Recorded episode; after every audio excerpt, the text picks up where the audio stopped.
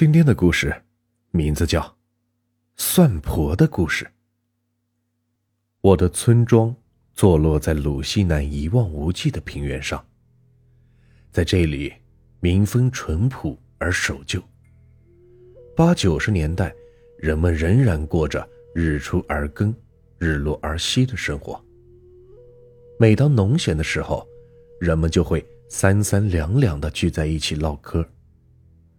从他们绘声绘色的讲述中，一些奇闻异事变得是更加的神秘。算婆，这就是故事中常出现的字眼。算婆本来姓王，解放战争的时候嫁给了我们村的一个老地主当小妾，就这样平平淡淡的过了几十年。到了文化大革命，又开始斗地主。于是他们家就开始败落了。一场风波过后，整个家就剩下了两个人，一个是算婆，一个就是郑氏所生的狗剩。于是，这两个没有血缘关系的人，从此就开始了相依为命的生活。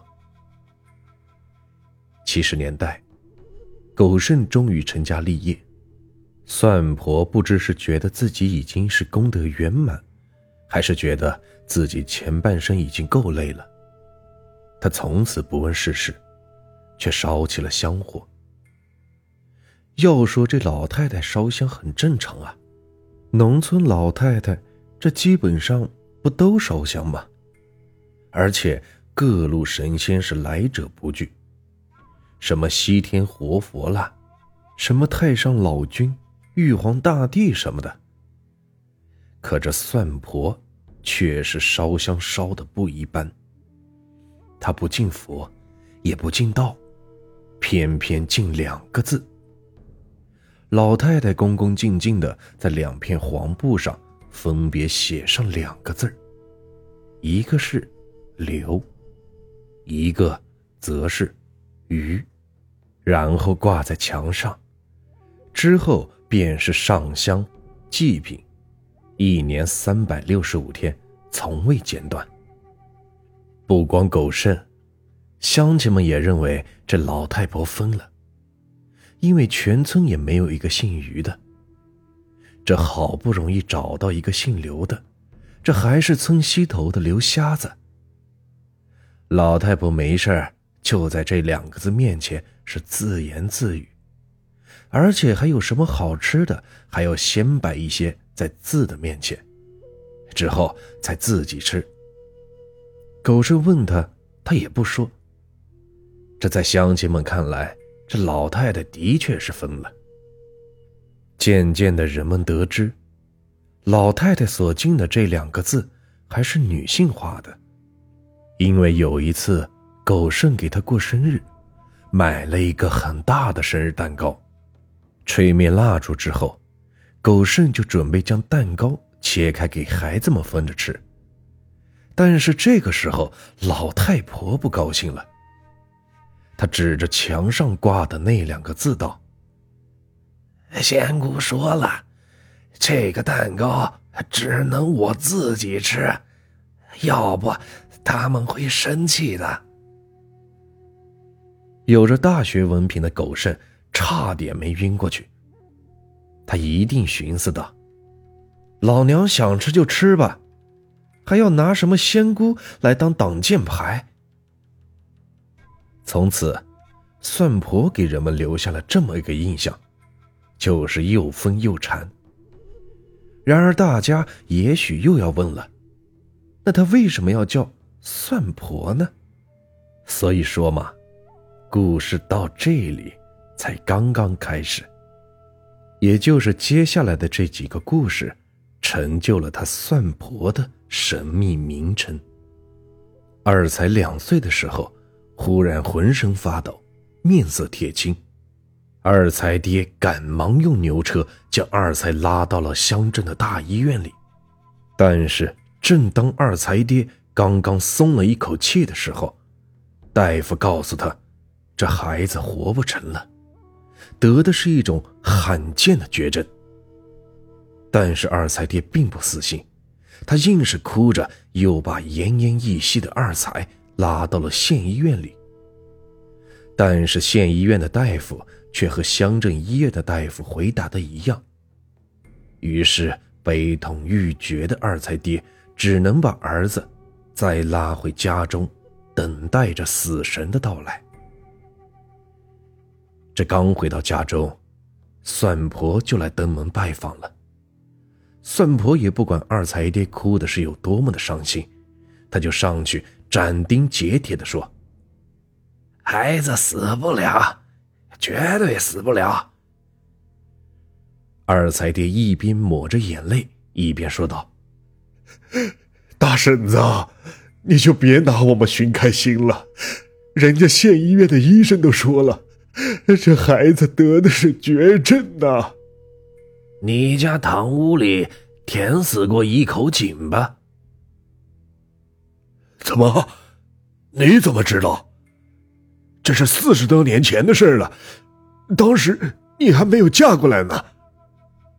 哎，再把它扒开吧，扒开之后朝着里边倒一些鸡血，这孩子就能活了。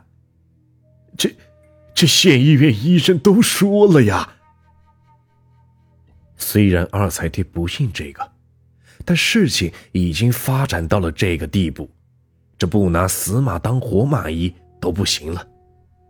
况且算婆说的是斩钉截铁的。之后，二才爹叫了几个人，一边挖井，一边听算婆的解释。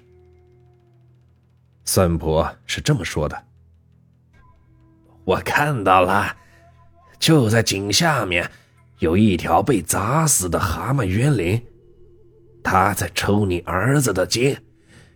这是你当初填井时砸死的，他现在来抱怨了。只要用积雪把它封住就行了。孩子虽然能保住，但是少了筋，恐怕以后得残废了。等到二才爹倒完积血、封完井，这奇迹真的就出现了。连两家医院都判了死刑的二才，真的就活了过来，而且还被算婆说了个全对。就是二才从此再也无法正常走路了。事后，二才爹又是请客吃饭，又是送金送银。反正，算婆就是有功不受禄，但是从此算婆的名声却迅速的在一些附近的村庄里流传开来。这第二件事，就是同村的李广的事情。这李广的家里招了贼，一千两百元人民币是不翼而飞。李广本来就有些迷信。况且他感觉这次钱丢的的确是有些蹊跷。这门窗明明关的是好好的，狗也没咬，这鸡也没闹，就单单从你抽屉里少了一千两百元。他记得很清楚，昨天下午他一张一张的数了十二张百元的大钞，然后慎重的将它们夹在了一本破书里。然后又将书放进了抽屉里。然而，第二天当他再拿出那本书时，才发现书扁了。他不敢相信自己的眼睛，于是又一页一页的翻了一遍。这来回翻了好几遍，正翻的不行，他又开始反着翻。但是，最终他还是没能够找到那一千两百元。他想了很久，这钱怎么就不翼而飞了呢？这没有理由啊！就算来了贼，也得有点翻箱倒柜的迹象呀。不对，这事情有点蹊跷。会不会是有什么预兆啊？于是他找到了同村的算婆。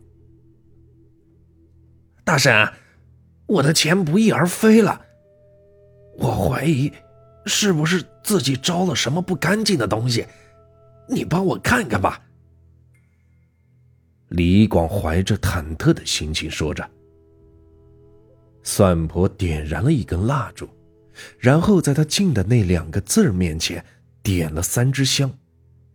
之后，算婆一边闭着眼睛，一边小声的自言自语道：“过了好大一会儿，他的额头上是沁出了汗珠，然后问道：‘李广呢？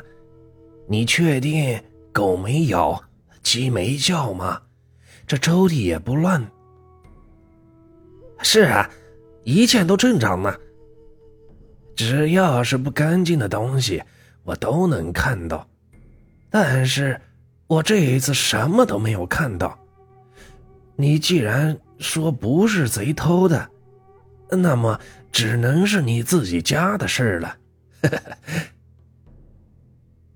我自己家的事。李广丈二和尚是摸不着头脑。是啊，没准儿是你那八九岁的小子捣的鬼。听算婆这么一说，李广也算是把心给安了一半。这既然不是什么鬼怪捣蛋，也就没有什么可怕的了。至于到底是不是自己儿子捣的鬼，他自己也不能确定。但是接下来儿子的行为却很反常。他不但不天天给自己要零花钱花了，而且还时不时的买一些稀罕的玩具。这一下，李广是更加相信算婆所说的话了。原来这家贼还真是难防。终于在一顿家庭暴力之后，他的儿子交代了偷钱的事实真相。从此之后，人们更是对算婆。佩服的五体投地。算婆不光能算阴，而且还能算阳，不单是阴阳通吃，而且还很诚实。看到了就说看到了，这没看到就说没看到。就这样，算婆不为名不为利，阴阳两界都算透。就这样，他默默的为乡亲们。免费服务了三十多年，以至于到了晚年，算婆的威望是达到了极点。二零零七年，算婆已经是九十四岁的高龄了。都说这算婆这辈子为乡亲们做了那么多事，一定会得到一个善终。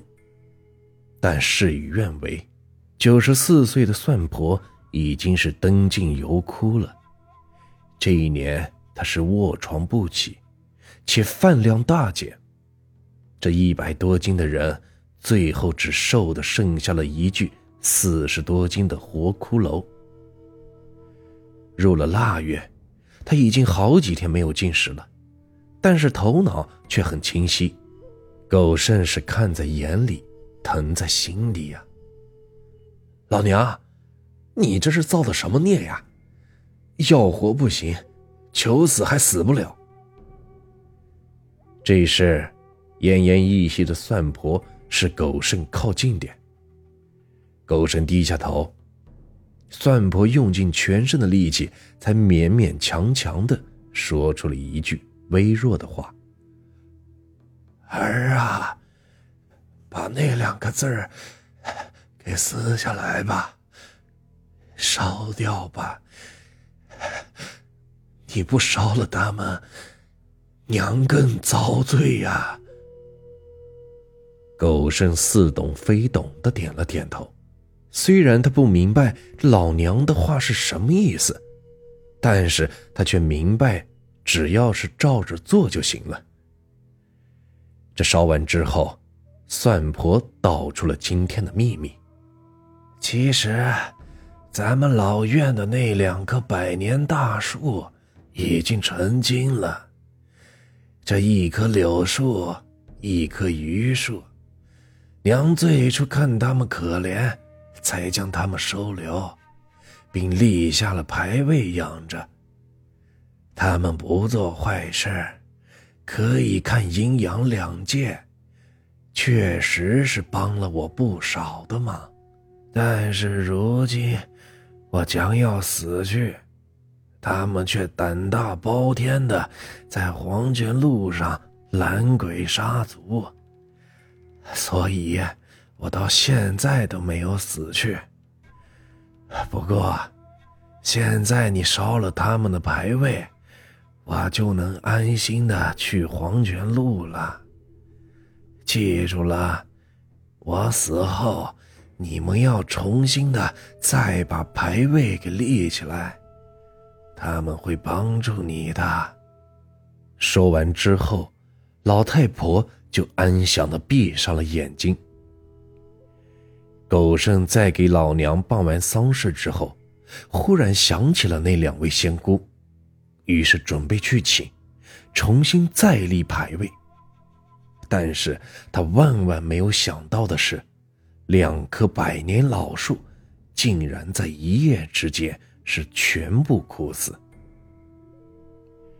转眼已经过了好几年，早已结婚生子的二才依旧每天拖着残疾的腿，摇摇晃晃地穿行在小村的胡同之间。李广再也不敢守着儿子的面藏钱了。还有那两棵枯死的大树，依旧是屹立不倒，像是在守护着村庄的安宁。这也就是我们村的故事。也许只是个巧合，也许只是谣言增添了些神秘。但是这些事情，这些人。却实实在在的存在着。其实，算婆就是和我并没有血缘关系的奶奶。这个故事啊，就结束了。如果你们喜欢我的故事，别忘了订阅、收藏和关注我。接下来会有更多有趣的故事。感谢你们的收听。